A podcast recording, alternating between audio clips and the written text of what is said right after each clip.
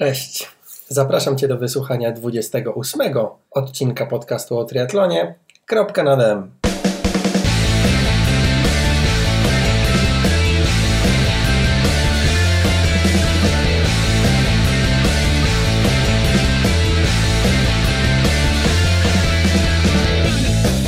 Dzisiaj gościem jest Mkon, chyba wszystkim znany, Marcin Konieczny. Na początek chciałbym powiedzieć, że kurczę, trochę się stresowałem tą rozmową, zupełnie nie wiem czemu, ale no Marcin jest świetną osobistością tego naszego świata triatlonowego i jakoś tak byłem stremowany rozmawiając z nim. Mm, co ciekawe, ostatnio w ogóle jak z kimkolwiek e, przeprowadzam wywiad, to ta osoba jest gdzieś na obozie zagranicznym.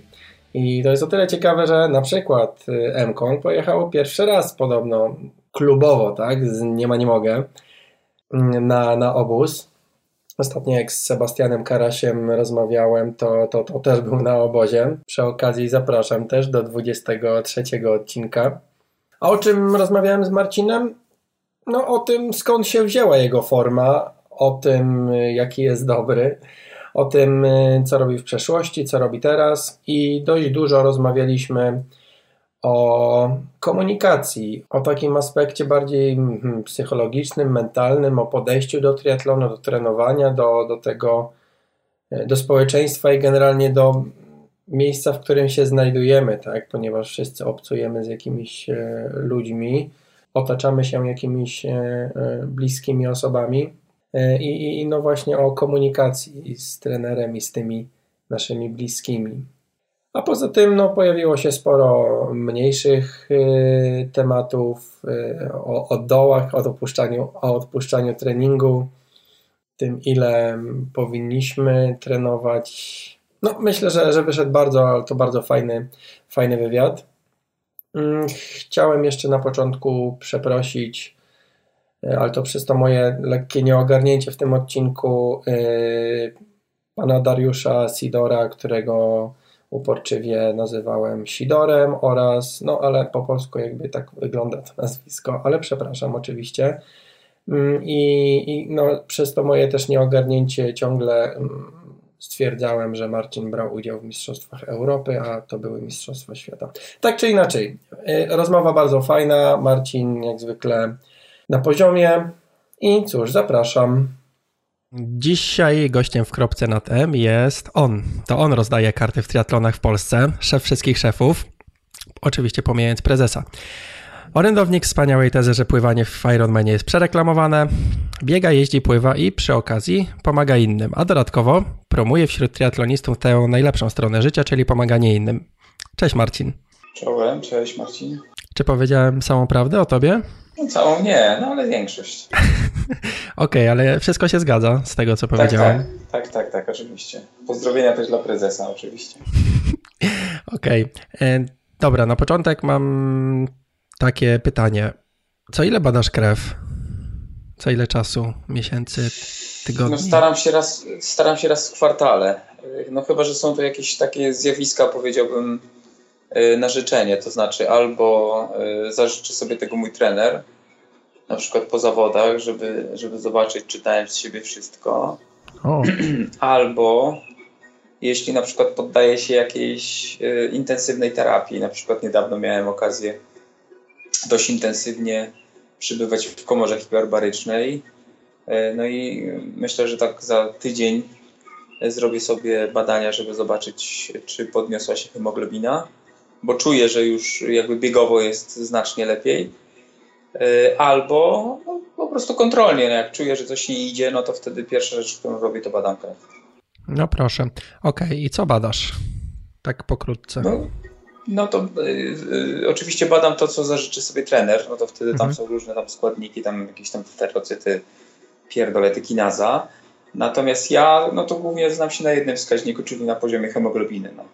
Okej. Okay. Czy badałeś kiedyś poziom testosteronu? Nie. No proszę. A do czego to się robi?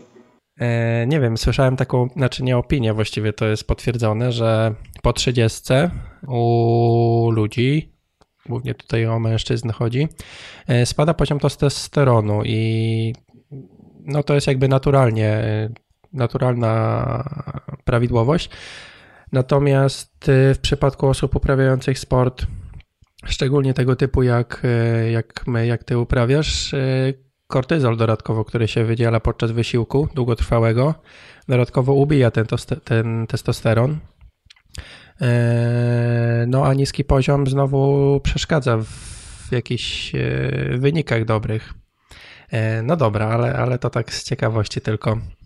Okej, okay, to temat główny, czyli, czyli MKON 10 lat w triatlonie, tak? No dawaj, oczywiście, to już rzeczywiście kawał czasu. No. Mm. Okej, okay, to uprawiasz triatlon 10 lat i e, chciałem tak e, chwilkę porozmawiać o twoich początkach, ale przed triatlonem. Co ty, czym ty się w ogóle sportowo zajmowałeś wcześniej? Ja w liceum biegałem w Gwardii Olsztyn. Specjalizowałem się w takich, no wtedy dla juniora no to są długie dystanse, czyli 800, e, 1500 i potem jak sobie nie radziłem na tych dwóch dystansach, no to trener przesunął mnie na 2000 metrów z przeszkodami. Wtedy mhm. miałem medal na Mistrzostwach Polski. A potem by chciało mi się trenować, no bo przyszły studia, tam różne inne pokusy z tymi studiami związane. Okej, okay, i co później natchnęło cię nagle, że, że do triatlonu? Nie, no bandzior mnie natchnął, wiesz, no tak jak klasyka u każdego, no. Kto? Kilogramy na ba- bandzior. Aha, kilogramy, okay.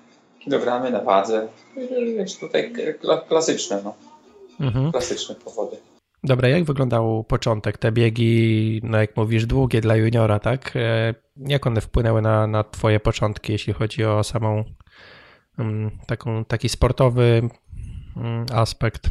No na pewno bardzo mocno mi ukształtowało przede wszystkim to życie klubowe, czyli e, dość regularny trening, no bo trening był 7 razy w tygodniu, i to nie ma znaczenia, czy świątek, piątek, czy niedziela, czy pada, czy nie pada. Trzeba było stawić się na treningu i trening zrobić. Dość sporo wyjazdów, które też jakby nauczyły mnie e, życia, oszczędności, takiej gospodarki energią. E, trenowałem głównie z, z, ludźmi starszymi, w związku z tym też jakby zbudowały mi trochę taki światopogląd. E, nauczyłem się, że to nic nie przychodzi łatwo, no bo na obozach byli też sprinterzy i widzieliśmy, kurczę, że oni tak naprawdę robią jedną dziesiątą, jedną dziesiątą pracy, którą robimy my, długasi. E, no ale zdawałem sobie sprawę z tego, że jak człowiek nie ma predyspozycji do biegów szybkościowych, no to po prostu trzeba swoje wytuptać. No. Mhm. I tak to mnie ukształtowało. Okej, okay, czyli zarówno psychi psychicznie, mentalnie, tak? Tak, tak, tak, tak. Tutaj to była naprawdę bardzo fajna szkoła życia. Tym bardziej, że to były lata końcówka lat 80., także wiesz, no to nie było właściwie dostępu do niczego. Mhm, no tak. Dobra, a jeśli zająłeś się tym triatlonem, to od razu wskoczyłeś, bo mówisz też, że trochę kilogramów przebyło, e, od razu z wysokiej OCS zacząłeś, jeśli chodzi o bieg, czy, czy to trwało, czy szybko przyszło? Czy ta przeszłość jakoś pomogła? Nie, nie, nie, no to ja, ja, ja miałem taki pomysł, żeby dać sobie 3 lata na wejście w triatlon, no bo ja od razu wiedziałem, że będę chciał się zajmować Ironmanem, E, no głównie z takiego powodu, że wtedy jeszcze nie było ćwiartek, nie, był dystans olimpijski, ale w ogóle nie zdawałem sobie sprawy z tego, że jest coś takiego jak triatlon na dystansie olimpijskim. Była połówka suszu, e, no ale traktowałem ją tylko i wyłącznie jako taką drogę do celu. Dla mnie celem był Ironman w 2010 roku. E, w 2007 zacząłem biegać, no bo zdawałem sobie sprawę z tego, że muszę wrócić do biegania jako że maraton wchodzi w skład Ironmana, no to chciałem przebiec maraton. No i przez to bieganie, w pierwszym roku nie miałem nawet roweru, w związku z tym raczej biegałem. W drugim roku kupiłem sobie rower i to taki, no mnie się wtedy wydawało, że jest to rower szosowy, ale tak naprawdę to była jakaś taka złożona za 1000 zł koza, która ważyła pewno z 15 kg. Yy, no i potem zacząłem startować. No, najpierw w jakichś tam sprintach na Pucharze Polski, które były w Olsztynie, potem zdecydowałem się na wystartowanie w suszu, raz, drugi, trzeci. I yy, bo również w 2009 roku skończyłem Ironmana. No i tyle. No. Mhm. A jak te, pierwsze, jak te pierwsze starty wyglądały? Od razu No bo wiesz, teraz jesteś na świeczniku i zastanawiam się, jak e, te początki wyglądały. Czy nagle zacząłeś się ruszać 2-3 lata nie, i. Nie, nie, no pierwsze starty to były masakryczne oczywiście. No, że pierwszy mój start triatlonowy w Olsztynie po powrocie do biegania, no ja już byłem trochę wybiegany, tak? Mhm. E, znaczy, mówiąc trochę wybiegany, mogę powiedzieć, że, że dychę biegałem na poziomie 40 minut. No tylko ja ciągle miałem jakby w głowie, że dycha na poziomie 40 minut z perspektywy juniorskiej w Gwardii Olsztyn, no to było tempo wybiegania. W związku mhm. z tym ani się jakoś nie szczyciłem tym, ani nie chwaliłem. E, no ale wiedziałem, że jak wyjdę z wody, pojadę jakoś tam ten rower, to potem te, te dwa kilometry, które były w Pucharze e, Polski w Olsztynie dla amatorów do przebiegnięcia, no to jakoś tam, jakoś tam ubiegnę, ale ale pływanie było masakryczne. To znaczy pamiętam, że wyszedłem z tej wody na, na, na pół oddechu. E, wyprzedziły mnie jakieś dzieci. Wsiadłem na rower, który był rowerem trekkingowym. Coś tam ujechałem, no i dobiegłem, no ale pomyślałem sobie właśnie wtedy po tym pierwszym starcie, że to jeżeli mam się za to wziąć porządnie, to muszę się rzeczywiście za to, za to porządnie wziąć. No i się wziąłem, no, ale, ale jakby to wzięcie się za to to ciągle było pokłosie mojego doświadczenia biegowego. To znaczy, jak rozpisywałem sobie plany y, treningowe, to jakby dla mnie odniesienie był maraton. No bo myślałem sobie, że perspektywa tych trzech dystansów e, jest porównywalna. To znaczy, jeśli do przebiegnięcia jest maraton, do przejechania jest 180 km, no to to też jest dystans maratoński i do przepłynięcia jest 3,8, no to to jest dla mnie dystans maratoński w pływaniu, nie? Więc jakby szykowałem sobie plan treningowy proporcjonalnie do, do tych trzech dystansów, tak jak, tak jak miałbym się przygotowywać do maratonu, mniej więcej. Mhm. Potem się oczywiście okazało, że to kompletnie bez sensu było, bo robiłem e, jakieś tam duże przebiegi, to na rowerze i, i na basenie, e, takie śmieciowe kilometry w ogóle bez żadnych akcentów, bez niczego, ale ale no, to też była fajna, fajna szkoła życia. No. Pamiętam, że na pierwszym moim starcie w suszu, nie mając kompletnie zielonego pojęcia, jak wyglądają cyferki na poszczególnych dystansach, zrobiłem 4,44. No to wydaje mi się, że to nie, nie, nie, nie było jakoś tak strasznie. Dopiero oczywiście potem się wczytałem w różne, w różne inne wyniki, popatrzyłem na te części składowe, popatrzyłem, co mógłbym gdzie urwać i było ok. No. Także można powiedzieć, że startowałem z wysokiego C. No tak, no 4,44 to wiele osób chciałoby mieć taki wynik. No, no to okej. Okay, no. ja uważam, że to trzeba trenować i taki wynik każdy może mieć. No. Nie, no jasne. Trochę czasu tylko potrzeba. Tak, trochę czasu, no. no bo widzę właśnie taką mega metodykę w tym podejściu, tak, że tutaj patrzysz na cyferki, to i to trzeba poprawić, trzeba się za to wziąć, czyli bez płakania w rękaw od początku strasznie pewny byłeś tego, gdzie chcesz iść. Tak, tak, tak. Ja to w ogóle uważam, że wiesz, no jeżeli, jeżeli hobby ma nam sprawiać jakąś trudność, czyli tak jak ty to nazywasz płakanie w rękaw, no to po jaką cholerę się za to hobby zabierać? To w ogóle bez sensu. No. Nie znaczy, ma z tym płakaniem w rękaw to może przesadziłem, no ale mm, kurczę, no jest ciężko, tak, żeby to pogodzić wszystko. E, może płakanie w rękaw nie, ale wiele osób chce właśnie na przekór samemu sobie zrobić coś, żeby pokazać, że, że się może, tak. No może to jest kwestia, nie wiem, właśnie, żeby przestać płakać w rękaw, żeby, żeby pokazać, żeby stworzyć swój charakter jakiś, to ukształtować go. No bardzo możliwe. Ja jestem takiego zdania, że to wiesz, wszystko, wszystko w nas siedzi i żeby tylko nie przegiąć w jedną lub w drugą stronę, to, to wszystko jest do zrobienia. Mówię oczywiście o, o 80 percentylu, tak? Bo nie każdy może być mistrzem świata, nie każdy tam, nie wiem, będzie łamał 4 godziny na połówce, ale tak jak jestem święcie przekonany, że każdy ruszający się człowiek bez jakiejś wady genetycznej jest gotów złamać 3 godziny w maratonie, i 40 minut na dychę, to uważam, że 5 godzin do połamania w połówce przy obecnej technologii jest spokojnie do zrobienia. Mhm, mhm. Okej, okay. mówiłeś o poświęceniu się sportowi takiemu totalnemu mhm. i też bardzo dużo zwracasz e, uwagę na, to, na ten właśnie balans życiowy, tak? Dużo się o tym mówi, e, że, że czasami on idzie w jedną stronę, czasami w drugą. Jaki wpływ takiego zafiksowania totalnego na sport, jaki wpływ to zafiksowanie ma na Twoje obecne relacje i komunikację e, w rodzinie? Chodzi o ten właśnie balans rodzica, rodzina, praca, sport. E, czy na przykład to, że mogłeś, znowu chciałem nawiązać do tych czasów juniorskich, czy to, że mogłeś wybrykać się za młodu, e, oddaje teraz pozytywnie czy negatywnie w tym aspekcie? Czy, czy na przykład bardziej musisz, wiesz, wiesz, że musisz bardzo dużo pracować i na przykład zatrat, potrafisz się w tym zatracać, czy, czy jednak właśnie jest odwrotnie, że ty się wybrykałeś i teraz już tylko, znaczy no nie tylko, ale e, zwracasz uwagę na inne rzeczy? Wiesz trochę się wybrykałem, trochę dostałem fangę w nos od małżonki, E, zaczynałem też w takim okresie, kiedy już trochę e, miałem odchowane dzieci, w związku z tym ten element odpadał, no bo młodsze dziecko, czyli Kasia ma teraz 20, 22 lata. Czyli 12 Nie, 21. Lat. Czyli tak, czyli miała dwa, no tak, tak, tak. E, w związku z tym, no, no, na to przynajmniej nie trzeba było aż tak bardzo uważać, co nie oznacza, że to nie miało znaczenia.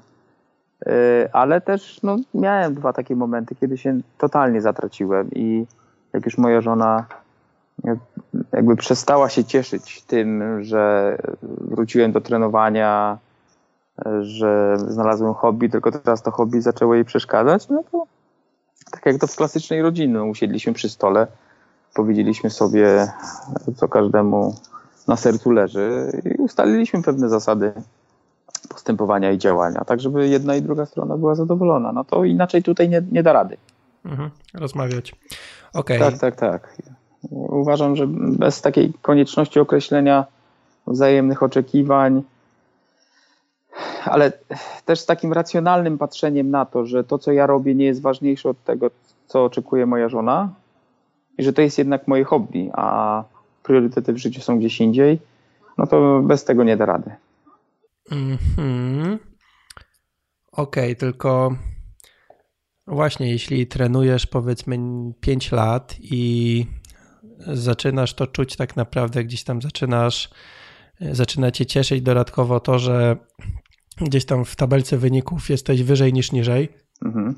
to znowu gdy siadasz do tej rozmowy i, i zaczynają się pojawiać takie argumenty, że ok, ostatnie 5 lat y, było mocno w kierunku triatlonu, to może teraz 5 lat e, bardziej w kierunku, znaczy bardziej, dużo bardziej w kierunku rodziny. I, i wiesz, tak się zastanawiam, to trudna rozmowa jest. Ja szkolę ludzi z rozwiązywania konfliktów i pierwsza rzecz, którą zawsze staram się przekazać na takim szkoleniu, to to, że konflikt, a właściwie jego rozwiązanie nigdy właściwie nie polega na tym, że albo jedna strona przegrywa, albo druga strona wygrywa. Mhm.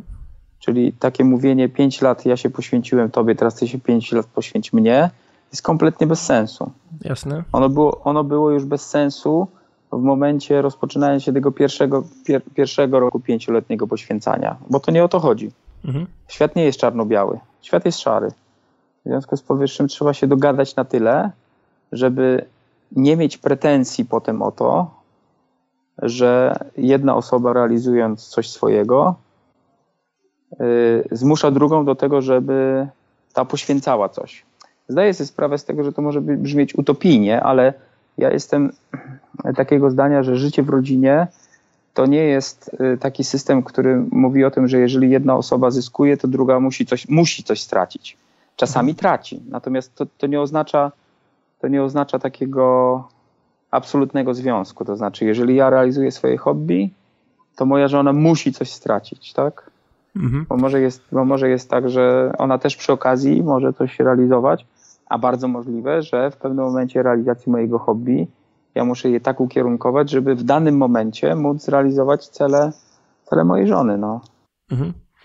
No, czyli rozwiązaniem jest tak naprawdę, znaczy może być to, że żeby nie doprowadzić do tego pięciu lat, poświęcenia, pięciu lat poświęcania, tylko żeby komunikować się od początku a propos swoich celów i tak dalej, nie? Nie, no to w ogóle jest, pod, no to, no to w ogóle według mnie jest podstawa, to znaczy, żeby wprost na dzień dobry mówić, znaczy może nie na dzień dobry, ale jakby tuż po tym, na co chcę zwrócić uwagę, żeby zwrócić uwagę, co jest wkurzające, no to jest według mnie podstawa do wszelkiej komunikacji mhm. i rozwiązywania potencjalnych przyszłych konfliktów, zanim one tam jakby się zbiorą jak wrzód i, i, i potem wybuchną. No tak, tylko też myślę, że bardzo dużo ludzi dopóki jest spokój i cisza, to wiesz, to lepiej nie ruszać, tak? Nie ruszać, bo działa. No tak, zamiatają pod dywan. Tak, tak, tak, oczywiście, to bez sensu. No, no właśnie, i to tylko narasta później i, i kończy się źle. Okej. Okay. Tak, tak, tak. To teraz takie pytanko, bo od początku w sumie tej rozmowy tak naprawdę nie znam cię do końca, tylko wiesz, gdzieś przez Facebooka, bloga, gdzie się lubisz wygłupiać, ale od momentu, gdy usłyszałem o tobie parę lat temu, to od samego początku mówisz o mistrz, o tym, że chcesz zostać mistrzem świata w kategorii M50. Tak. Mhm. I teraz pytanie, kiedy ten plan się pojawił w twojej głowie? Ile miałeś lat od wtedy? Samego początku. Nie, jak tylko, jak tylko postanowiłem, że chcę wystartować w triatlonie, to od razu myślałem o dużym celu. Dla mnie dużym celem wtedy było ukończenie Ironmana.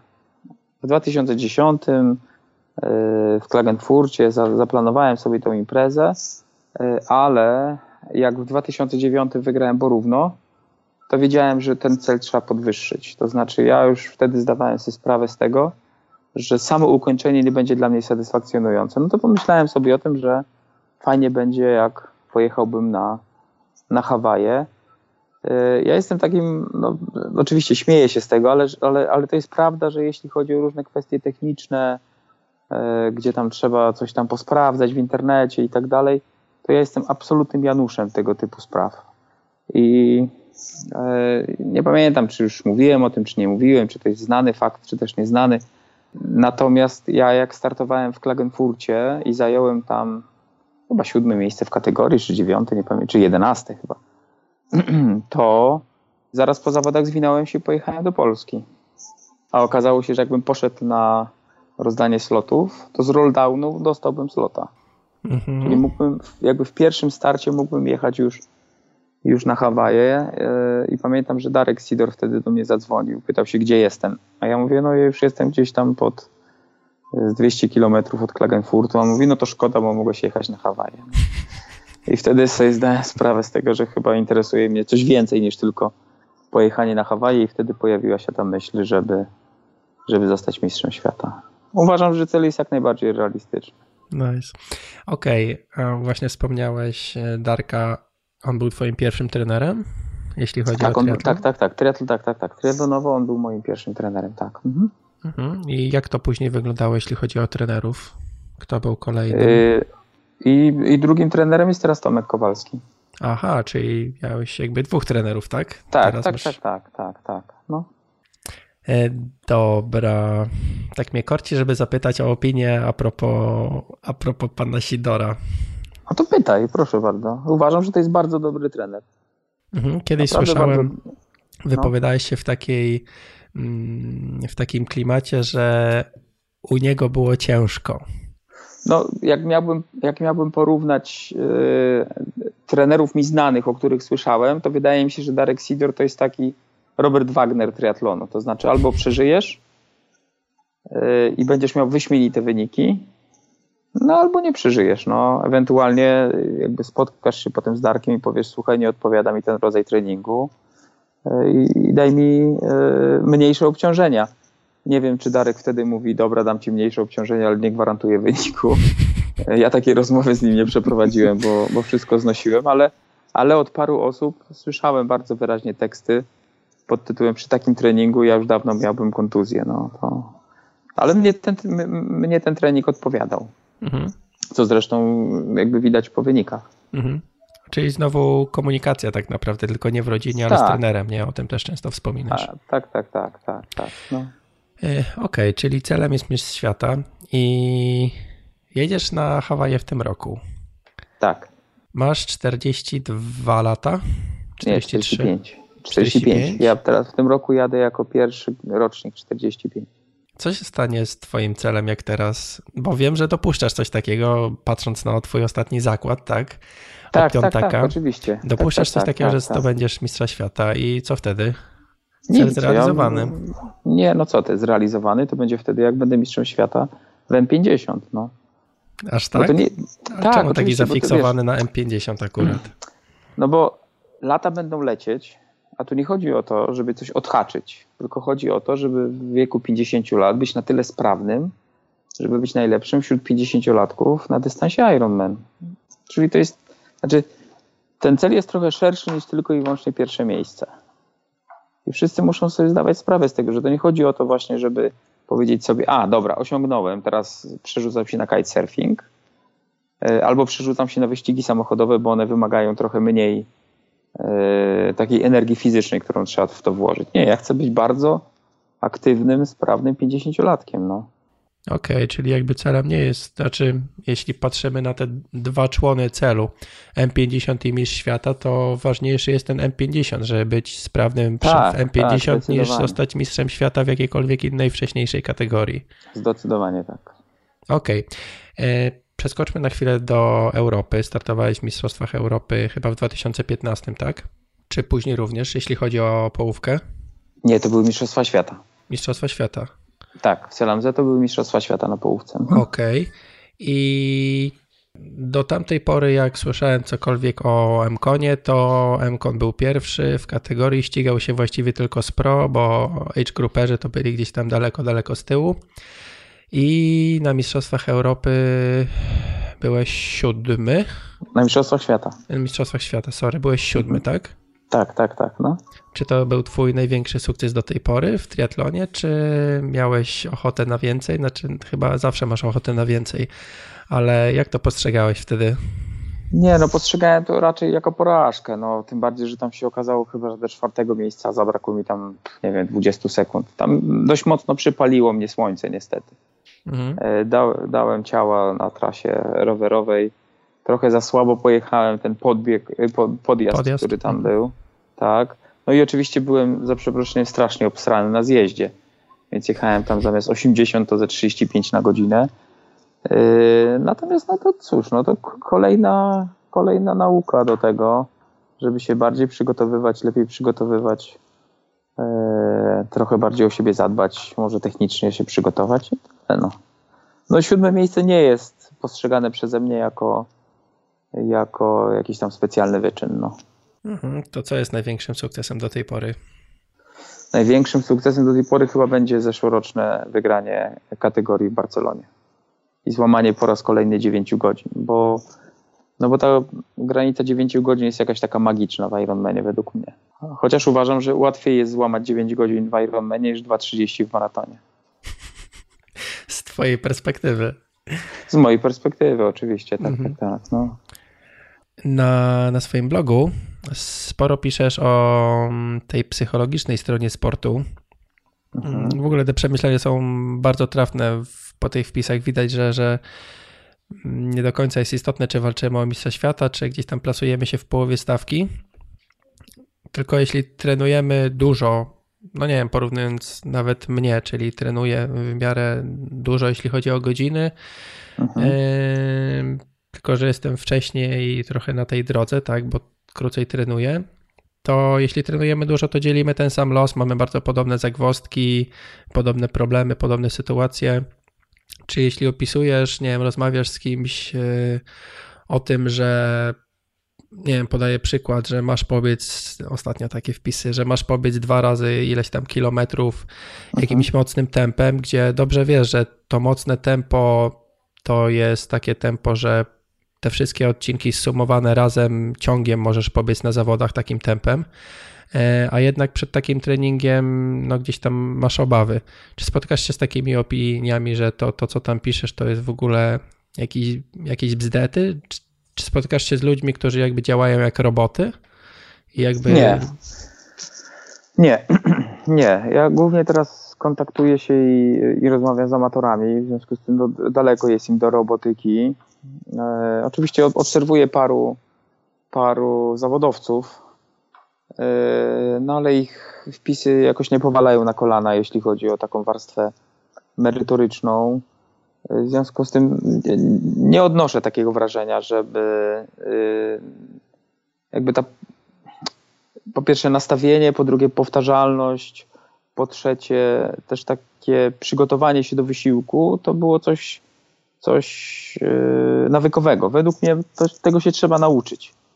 Yy, I ludzie, którzy się tym zajmują na co dzień, czyli mówię oczywiście o zawodowcach, prawdopodobnie mają to w taki sam sposób wykształtowane, tylko na odpowiednio wyższym poziomie. I nie ma tutaj według mnie znaczenia, czy biegniesz trening po 3,20 na kilometr, czy biegniesz trening po 4 minuty na kilometr. W zależności od Twojego poziomu będziesz dokładnie taki sam zesrany. Mhm. Tylko kwestia jest po pierwsze świadomości, do czego Ci ten trening służy. Po drugie, konieczności wyobrażenia sobie, że, że jednak musisz kurczę tymi łokciami tą strefę komfortu rozpychać we wszystkich kierunkach bo bez tego nie da rady. No i w końcu no, przygotow- znaczy też nastawienia się też psychicznego. No, rozmawiasz ze mną, ja teraz leżę na, e, na kanapie w Marbeli, bo wyjechałem y, potrenować trochę w ciepłe i dzisiaj biegałem 16 km w tempie startowym do maratonu. I pomimo tego, że to był mój drugi taki trening w ciągu ostatnich dwóch tygodni, E, to on ciągle wydaje mi się bardzo intensywny. Szczególnie jak porównuję go z treningami, e, które biegałem w tym okresie do, e, do maratonu w zeszłym roku, no to jest to no, no, no bardzo duża intensywność. I ja do tego dzisiejszego treningu od wczorajszego popołudnia się przygotowywałem dokładnie tak jak do zawodów. Mhm. Robiłem dokładnie to samo, co, co, co w zawodach. Przeżyłem oczywiście ten trening. Yy, no może nie jestem osobą, która teraz poszłaby na dyskotekę potańczyć, ale, ale też dlatego, że mojej żony nie ma. Jakby żona była, to bym oczywiście poszedł z nią potańczyć. Natomiast yy, uważam, że bez tego typu wyzwań nie da rady osiągać yy, coraz większych osiągnięć. Bo trzeba się przygotować. I tego się, znaczy, to się nie stanie automatyzmem. Oczywiście dla mnie automatyzmem mogę nazywać niższe prędkości. Tylko żeby być osobą, która czuje się komfortowo w niższych prędkościach, e, to ja muszę bardzo intensywnie cierpieć na tych wyższych prędkościach. No, to tak jak z jazdą samochodem, to ostatnio koledze tłumaczyłem. Jak jesteś przyzwyczajony do tego, że jeździsz e, nie wiem, 90 km na godzinę i nagle trafi ci się prostszy odcinek i ktoś siedzi za fajerą, i jedzie 140, to ty sobie myślisz, kurde, po prostu to jakiś kosmos, strasznie się boję. Ale wystarczy, żeby ta osoba te 140 pojechała przez 20 minut i potem jak zwolni do 120, to ty sobie myślisz, kurde, jak wolno. I dokładnie tak samo jest w treningu wytrzymałościowym. To jest tylko i wyłącznie kwestia perspektywy, przygotowania się, e, no i rozszerzenia tej strefy komfortu. No. Mhm. No to podobnie jak się zjeżdża z autostrady, że nagle się wjeżdża w miasto i nagle i, i wciąż się chce jechać tam, nie wiem, 100 plus, no bo przecież to jest taka prędkość, którą jesteś tak, aktualnie oswojony. Tak. Mhm.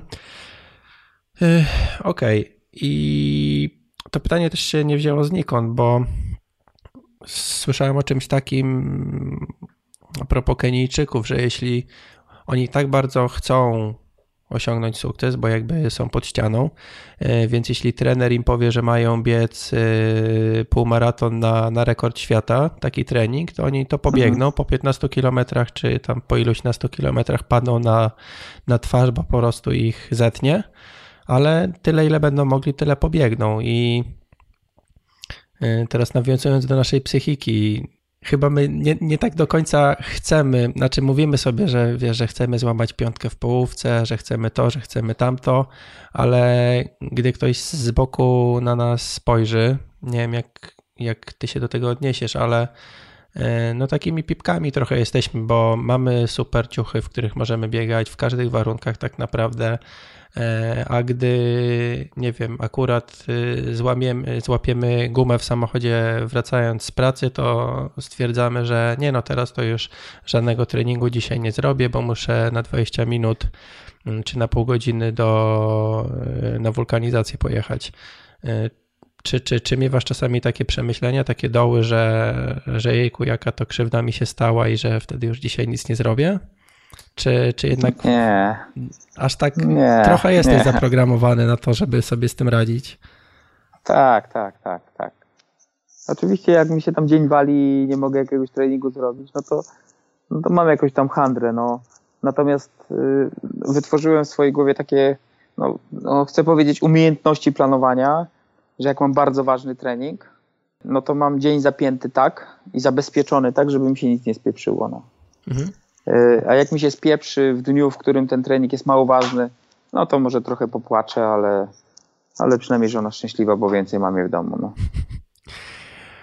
Okej, okay, a bo jesteś szkoleniowcem, tak? Mhm, Na tak, co tak. dzień. Okej, okay. z czego szkolisz? Mówiłeś, że z rozwiązywania konfliktów. Y...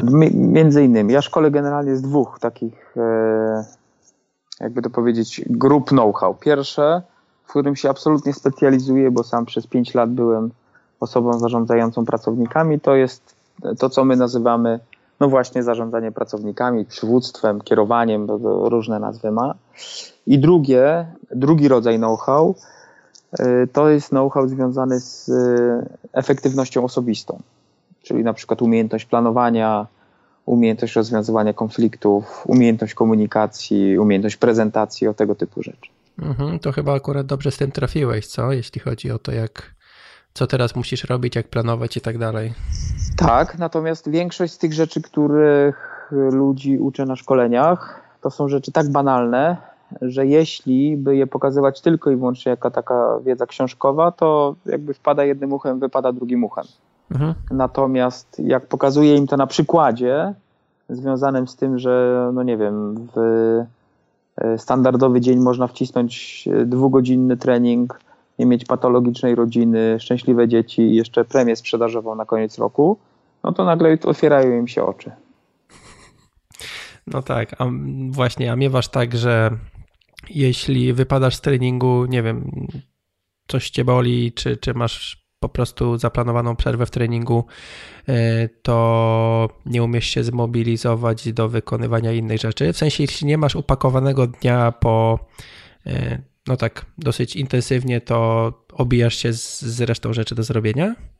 Nie, raczej nie. Nie? Wiem, że, no słuchaj, może to naprawdę zabrzmi tak bardzo styropianowo, bo mam już rzeczywiście 45 lat, ale jak uświadomiłem sobie, że wstawiony do zlewu talerz sam się nie zmyje parę lat temu, y, to był to dla mnie przełom w myśleniu o tym, że jednak jak są jakieś obowiązki, które, które trzeba zrobić, to po prostu trzeba je zrobić. No. E, można je oczywiście wykonywać na różne sposoby, tak? Można poprosić żonę, można zmusić dziecko, można outsourcować, czyli na przykład zaprosić panią do sprzątania, prasowania, pana do skoszenia trawnika i tak dalej, i tak dalej. Natomiast jak jest dużo czasu i widzę, że są rzeczy do zrobienia, to im szybciej je zrobię, tym więcej będę miał czasu no, na alternatywne zajęcia do treningu, tak bym to powiedział, które niekoniecznie muszą być oczywiście obowiązkami. Nie? Mhm. Czyli wykształciłeś sobie w głowie taki nawyk, że lepiej szybciej niż później. Oczywiście. Mhm, Chociaż z tak. natury rzeczy jestem oczywiście odkładaczem spraw na później. No. No tak wszyscy zapracowani, znaczy wszyscy ci, co realizują bardzo dużo rzeczy, to mówią, wiesz, tak jak z mojego doświadczenia, to chyba nie spotkałem się z kimś, kto jest super jakby zamyka projekty i by nie powiedziała sobie, że jest leniem. No Jakoś... tak, ale, ale to lenistwo jakby zmusza cię do tego, żebyś zaczął kombinować z układaniem tych klocuszków. Nie? Ja mam jeszcze do napisania na poniedziałek dwie oferty i prawdopodobnie mając jeden trening jutro, zrobię to pewno gdzieś około godziny 19. No, klient ma dostać te oferty na, na poniedziałek na godzinę 9. No, jak mocno mnie przypili, to wstanę w poniedziałek o godzinie 6 i też to napiszę. No. Dobra, na już kończąc powoli, mhm. mam takie pytanie. Pisałeś kiedyś o, na blogu o rękach w bieganiu. Tak. O tacie Radka Buszana. Tak. Który opowiadał właśnie, że w połowie dystansu, żeby sobie przypomnieć o tym, że, że się ma ręce. Mhm. I nie do końca zrozumiałem, jeśli mógłbyś wytłumaczyć o co, znaczy zwizualizować jakoś słowami o co chodzi z tymi rękoma. No więc ręce w bieganiu e, są trochę tak jak koło zamachowe. Jak bardzo mocno pracujesz rękoma, to góra ciała niesie cię do przodu, w związku z tym nogi muszą nadążyć. Innymi słowy, ręce są dokładnie, no może nie aż tak samo, tak, ale, ale bardzo silnie odpowiedzialne za tempo biegu. I za każdym razem, jak biegacz ma takie poczucie, kurde, nogi już nie dają rady, to trzeba bardzo mocno zapracować rękoma i wtedy pociągnie nas do przodu. Tak to mniej więcej wygląda. To dokładnie to samo naturalnie oczywiście dzieje się wtedy, kiedy podbiegamy pod górkę. No, mocna praca rąk, biegnąc pod górkę, pochylając się lekko do przodu i skracając lekko krok powoduje, że na tą górkę łatwiej się wbiega. To czysta technika. No tak, ale tętno też rośnie. Jeśli zaczynamy mocniej pracować, no to no oczywiście, dlatego też trzeba się przygotować treningowo do tego. Mocno ćwiczyć, e, mocno pracować rękoma na treningu. Nie po to, żeby stały się przyspieszaczem, tylko głównie po to, żeby ten e, ruch motoryczny wytwarzany przez rękę był elementem wspierającym bieganie. No to tak to, tak to wygląda. Mhm. Ile teraz trenujesz, e, znaczy pomijając wyjazd, ile teraz trenujesz tygodniowo mniej więcej? No teraz szykuję się przede wszystkim do maratonu, w związku z tym trenuję zdecydowanie mniej godzinowo. Dwa razy w tygodniu jeżdżę na rowerze po półtorej godziny, dwa albo trzy razy albo trzy razy pływam, no i robię około 130 km, jeśli chodzi o bieganie.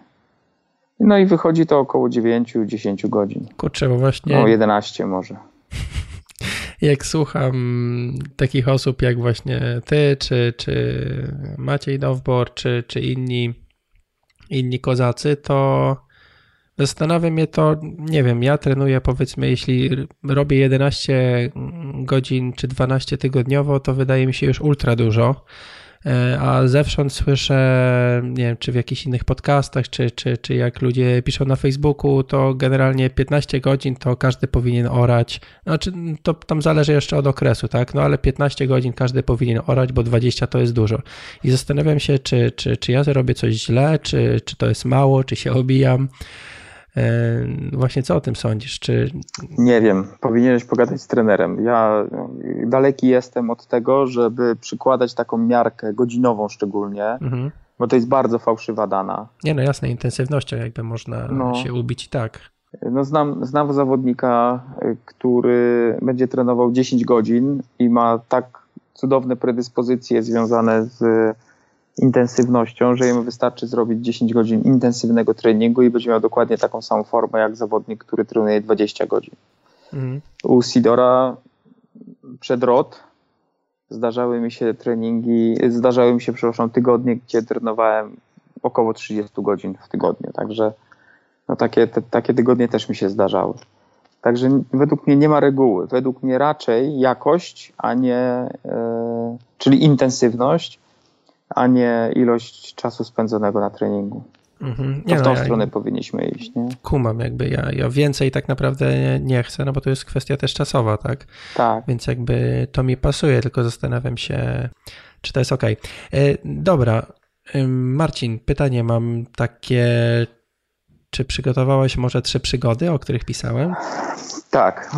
No przygody to może za duże słowo, natomiast przygotowałem trzy takie historyjki, które będą związane wszystkie z Hawajami. Okay. No bo ja już tam byłem na tych Hawajach w 2012 roku. E, I chciałbym Cię namówić do tego, żebyś ich wysłuchał. Króciutkie będą oczywiście. I spróbował strzelić, która z nich jest nieprawdziwa. Okej. Okay.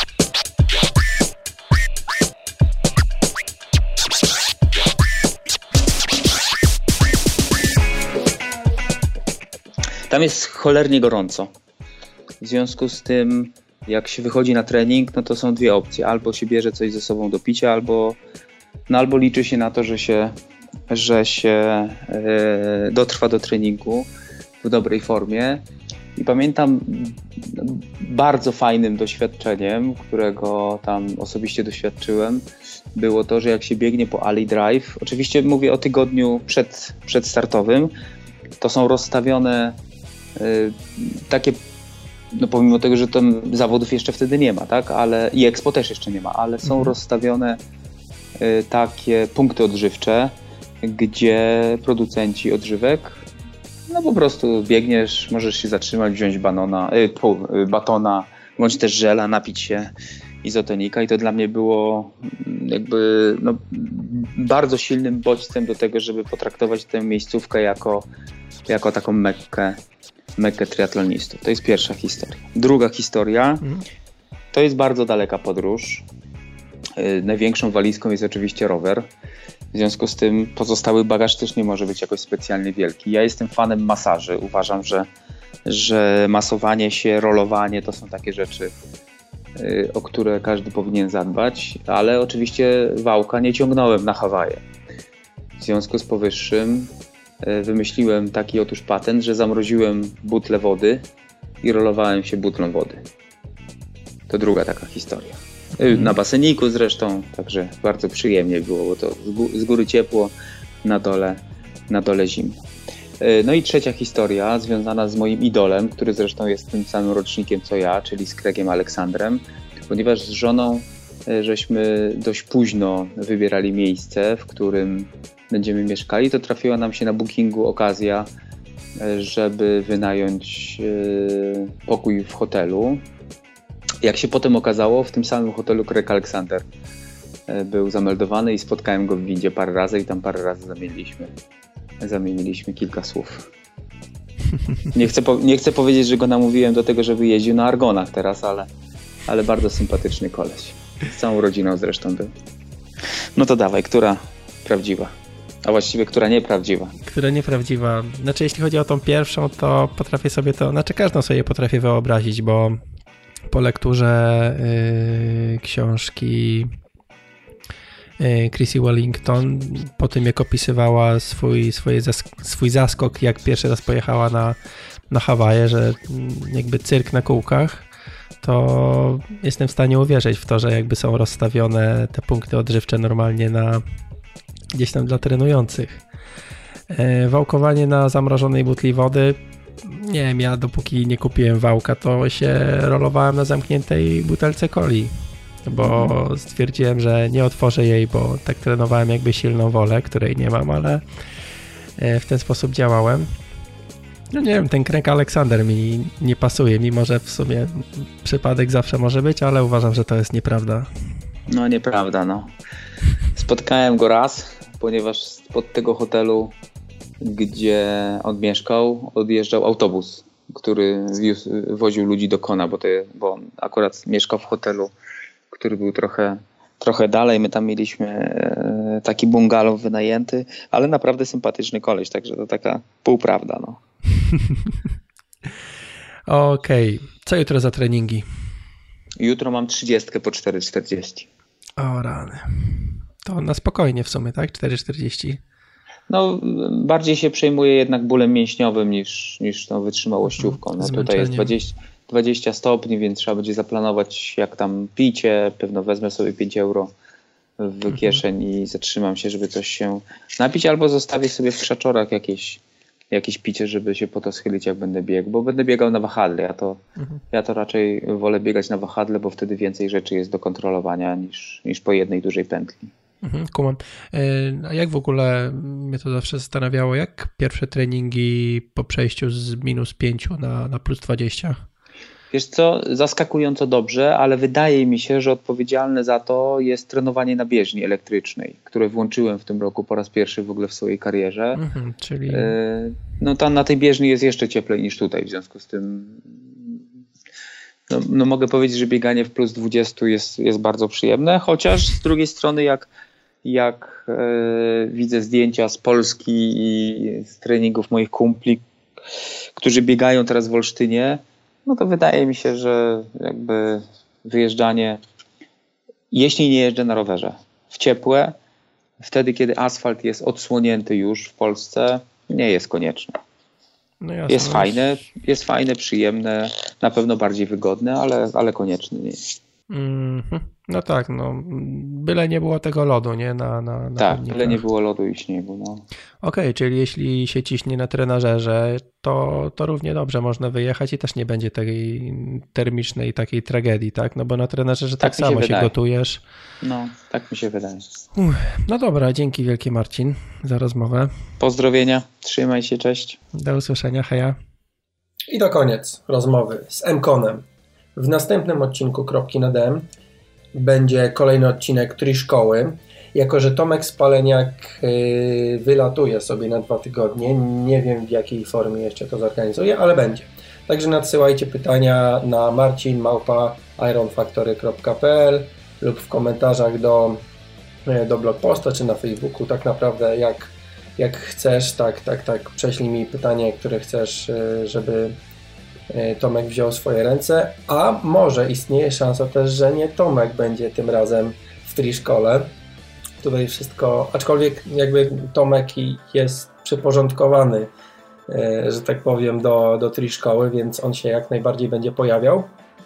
Ale myślę jeszcze nad jednym formatem, żeby wprowadzić jakby trzeci format do kropki na DM, e, czyli byłby, byłaby tri szkoła, byłby wywiad miesiąca i jeszcze właśnie coś ekstra.